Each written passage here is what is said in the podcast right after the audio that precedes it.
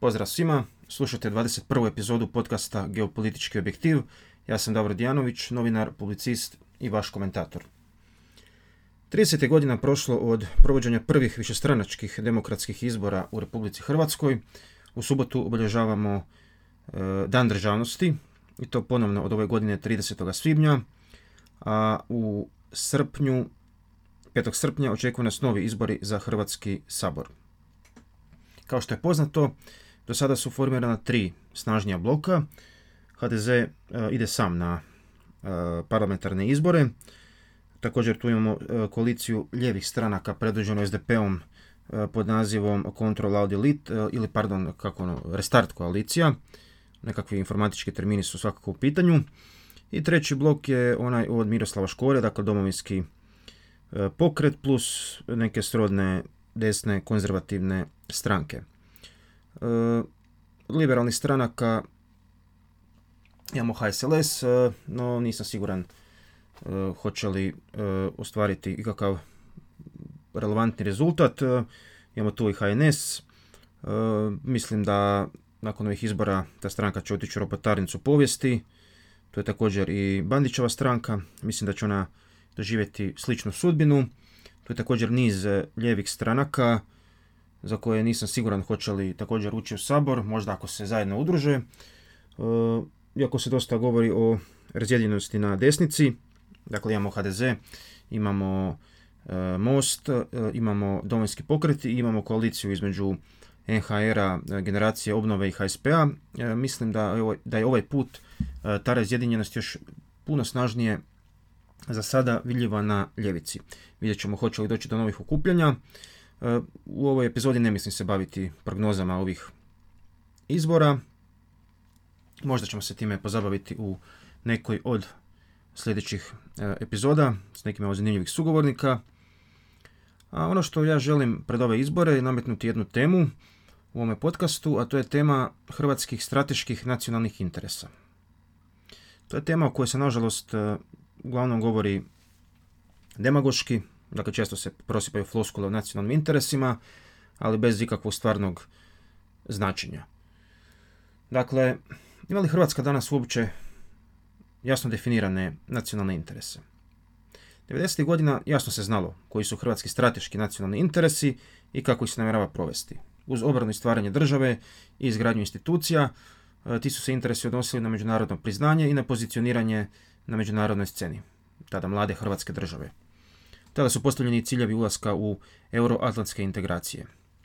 Nakon 2000. godine e, bojim se da Hrvatska više nema uobličene strateške nacionalne ciljeve.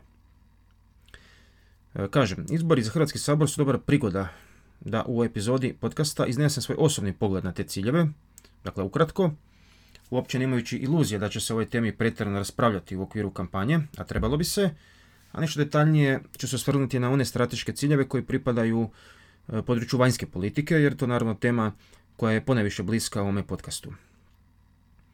Što su to uopće nacionalni interesi? U jednom e, nedavnom tekstu sam ih ovako definirao. Nacionalni interesi su one bitne vrijednosti, namjere ili ciljevi od strateškog značenja koji su usmjereni na razvoj nacionalne zajednice. Svi pripadnici dakle, jednog društva, zajednice, kolektiviteta se ne mogu i ne trebaju slagati oko svih pitanja, jer se takva unisonost obično traži u totalitarnim porecima i daleko od nas e, e, takvi poreci. No ovdje govorim o onim bitnim strateškim ciljevima oko kojih mora postojati nacionalni konsenzus. Ako toga konsenzusa nema, tako društvo, odnosno kolektivitet, jednostavno nema budućnost. E, pa koji su to, dakle, nacionalni interesi? Ovako, dakle, na unutarnjem političkom planu mišljenja sam da Hrvatska treba konačno raščistiti sa povijesnim temama. Jer e, te teme i danas duboko traumatiziraju i polariziraju hrvatsko društvo. Ona izjava kako treba pustiti prošlost i okrenuti se budućnosti je točna samo u svom drugom dijelu. Dakle, treba se okrenuti budućnosti, no prije toga treba rasvjetliti prošlost. Povijest nije samo učiteljica života, nego i svjetlo istine, kako kaže izreka. Dakle, potrebno je bezuvjetno osuditi sve totalitarne poredke i svim žrtvama odati dužni pijetet. Bez ikakvoga ali. onoga znamenitog ali, dakle bez relativizacije, kako često gledamo primjerice u odnosu prema komunističkim žrtvama. Društvo u kojemu nije rašišena prošlost jednostavno ne može e, postići konsenzus i pogodno je za manipulacije, obično političke, od strane koje kakvih interesnih skupina. Nadalje, e, Hrvatska mora jačati svoje vojne kapacitete. Dakle, to nije militarizacija, nego je to nužnost. Dakle, jedna od glavnih funkcija države je sigurnost uz blagostanje i to je nužnost s obzirom na hrvatsko geopolitičko i sigurnosno okruženje i s obzirom na tendencije koje postoje u nekim okolnim državama, pri čemu posebno naravno mislimo na Srbiju, na čijem se čelu danas nalaze Šešeljevi i Miloševićevi šegrti. Dakle, ja ne kažem da će Srbija već sutra napasti Hrvatsku, no, no vodeći njihovi intelektualci, geopolitičari i tako dalje, nerijetko spominju bolje okolnosti koje bi se trebale stvoriti, pa, pa gdje bi Srbija eventualno mogla povratiti neke svoje krajeve, to je pod navodnicima svoje, na području njihove te takozvane bivše krajine. E, mislim da u tom smislu je borb, e, nabava borbenih zrakoplova uz sustav srednjeg dometa od najveće važnosti. Dalje, e, mišljenja sam da Hrvatska mora podhitno razmontirati klijentelistički sustav društvenih, političkih, ekonomskih i zapravo svekolikih odnosa. Taj klijentalizam, korupcija i kriminal su nažalost premrežili sve pore ovoga društva i države, a dio toga naravno je i pravosuđe koje treba podhitno reformirati. Ono je nažalost samostalno i neovisno samo na papiru. Dakako, potrebna je i reforma javne uprave, to je poznato i pticama na grani. Bez uklanjanja klijentelizma ovo društvo jednostavno ne može naprijed, jer takav sustav generira i nepravdu koja onda naravno stimulira ljude na iseljavanje iz Hrvatske. E, profesor Mirko Bilandžić, e, naš ponajbolji stručnjak za međunarodnu sigurnost, e, u svojoj knjizi Nacionalna sigurnost, prognoziranje ugroza, upozorava kako je sustavna politička korupcija tolika da je ugrozila nacionalnu sigurnost Republike Hrvatske. Dakle, obračun sa tim klijentelističkim monstrumom je zapravo pupčano povezan i sa izborom modela hrvatske ekonomije. Dakle, Hrvatskoj su potrebni niži porezi, jedna e, protržišna ekonomska politika koja će poticati malo i srednje poduzetništvo. E, pritom uvijek treba postojati i razumna socijalna komponenta za one najugroženije skupine.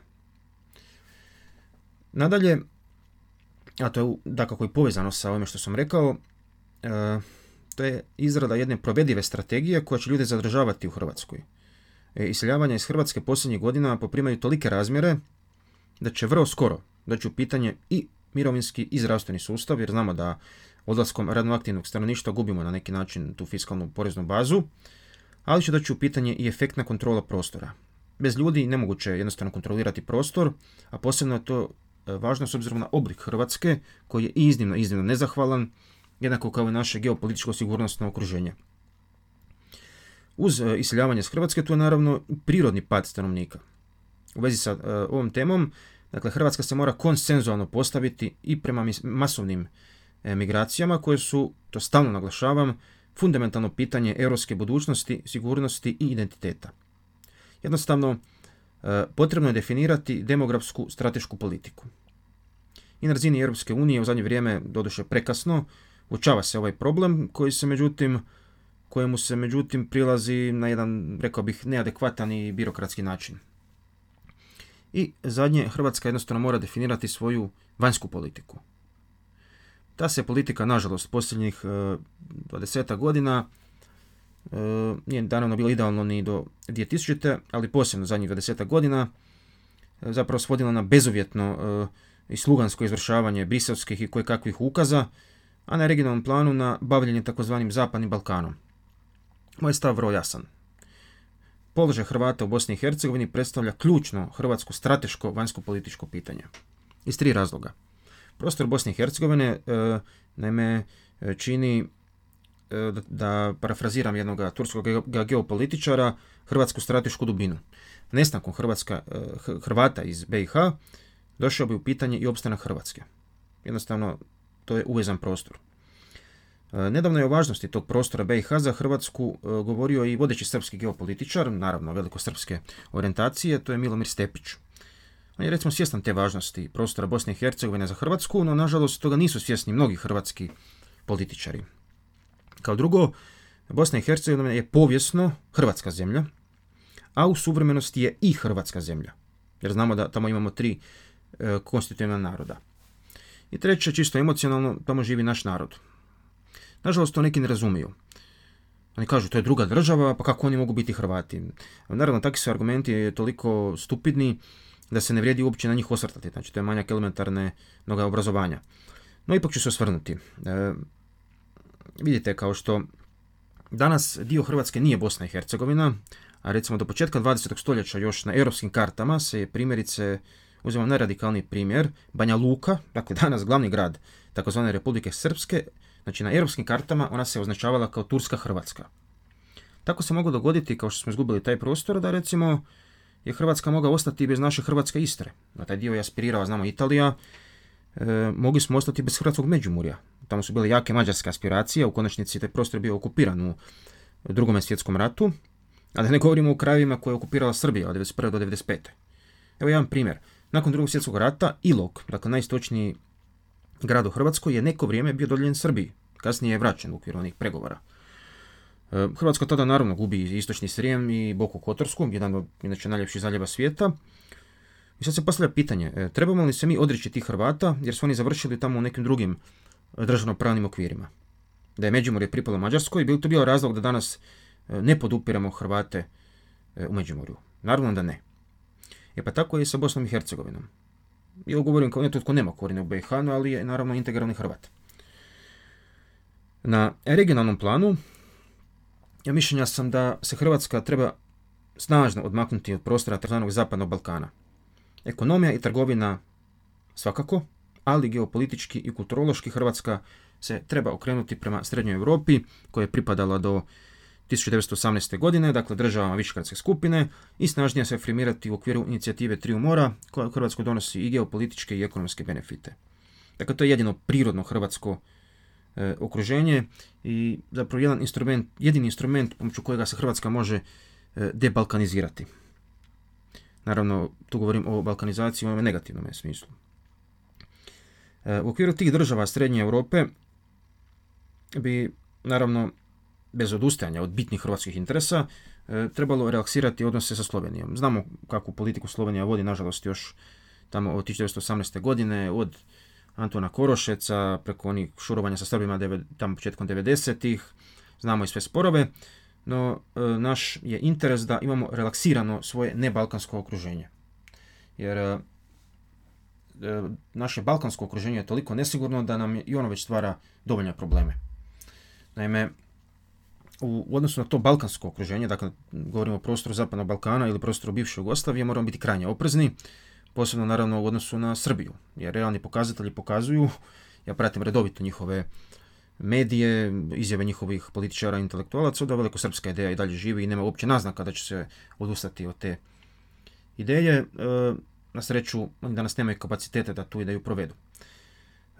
Također moramo pratiti i općenito sigurnosnu situaciju na takozvanom zapadnom Balkanu jer na tom području imamo niz kriznih žarišta od ne znam e, odnosa Kosova i Srbije, imamo pitanje, albansko pitanje u Makedoniji, e, imamo naravno pitanje u Bosni i Hercegovini, jel, tog počinjavanja Hrvata, prijetnje Dodika ocijepljenjem Republike Srpske, imamo, imamo problem muslimanskog pitanja u Sanđaku, dakle tu je zapravo čitav jedan niz e, kriznih žarišta koja u kratkom roku mogu eksplodirati i poprimiti vrlo nasilne oblike, a naravno to je naše neposredno e, okruženje i treba jednostavno pozorno pratiti što se tamo događa, u nekima tih država žive naravno i Hrvati. E, na širem, dakle globalnom planu, mislim da je jasno da kao država članica euroatlantskih integracijama moramo imati dobre odnose sa Sjedinjenim američkim državama volio netko ili ne volio Ameriku, riječ je o najmoćnijoj svjetskoj sili koja će to biti još dosta vremena.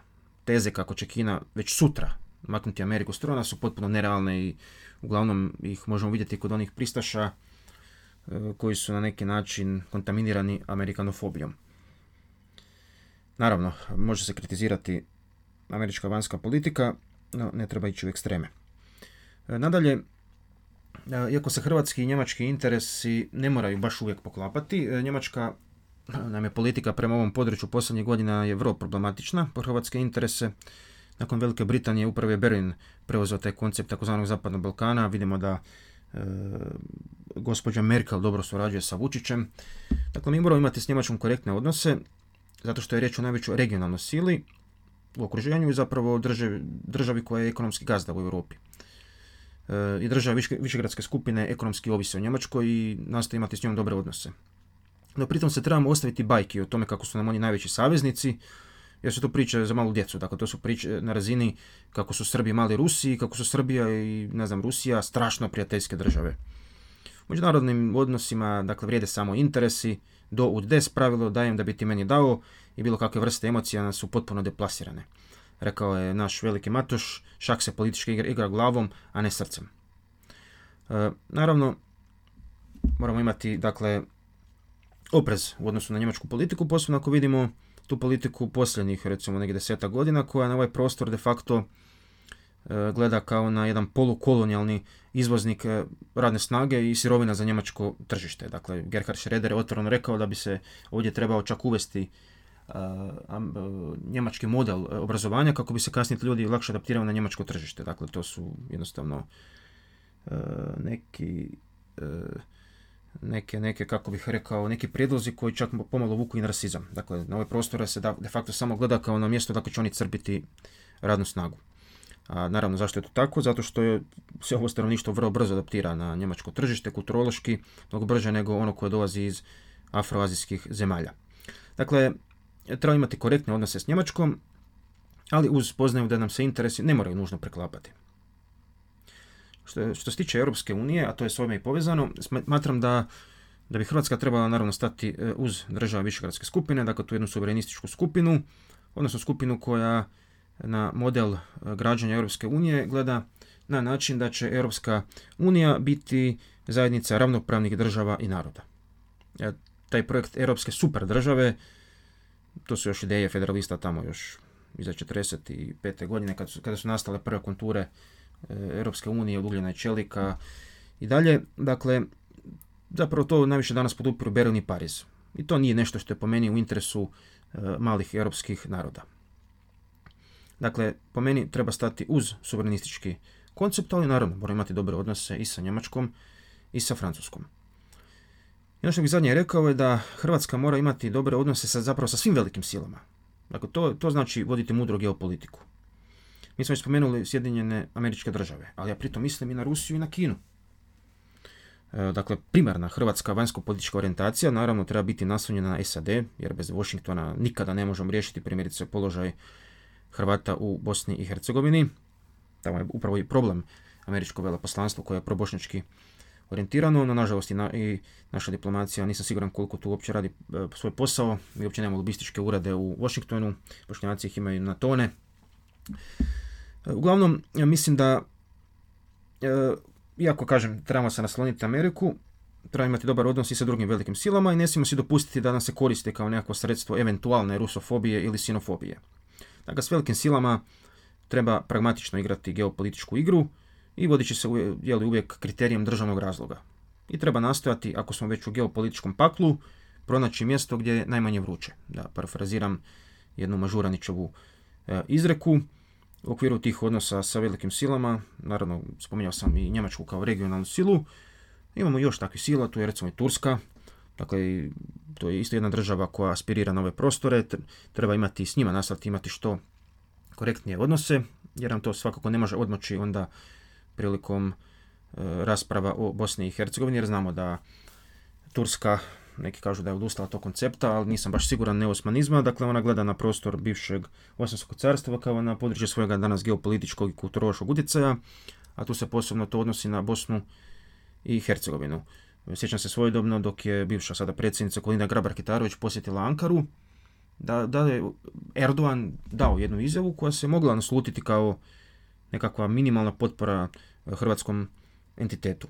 E, tu izjavu je dao samo tada, kasnije o tome se nije ništa govorilo, no treba igrati igru i lobirati čak i u Ankari u tom pogledu.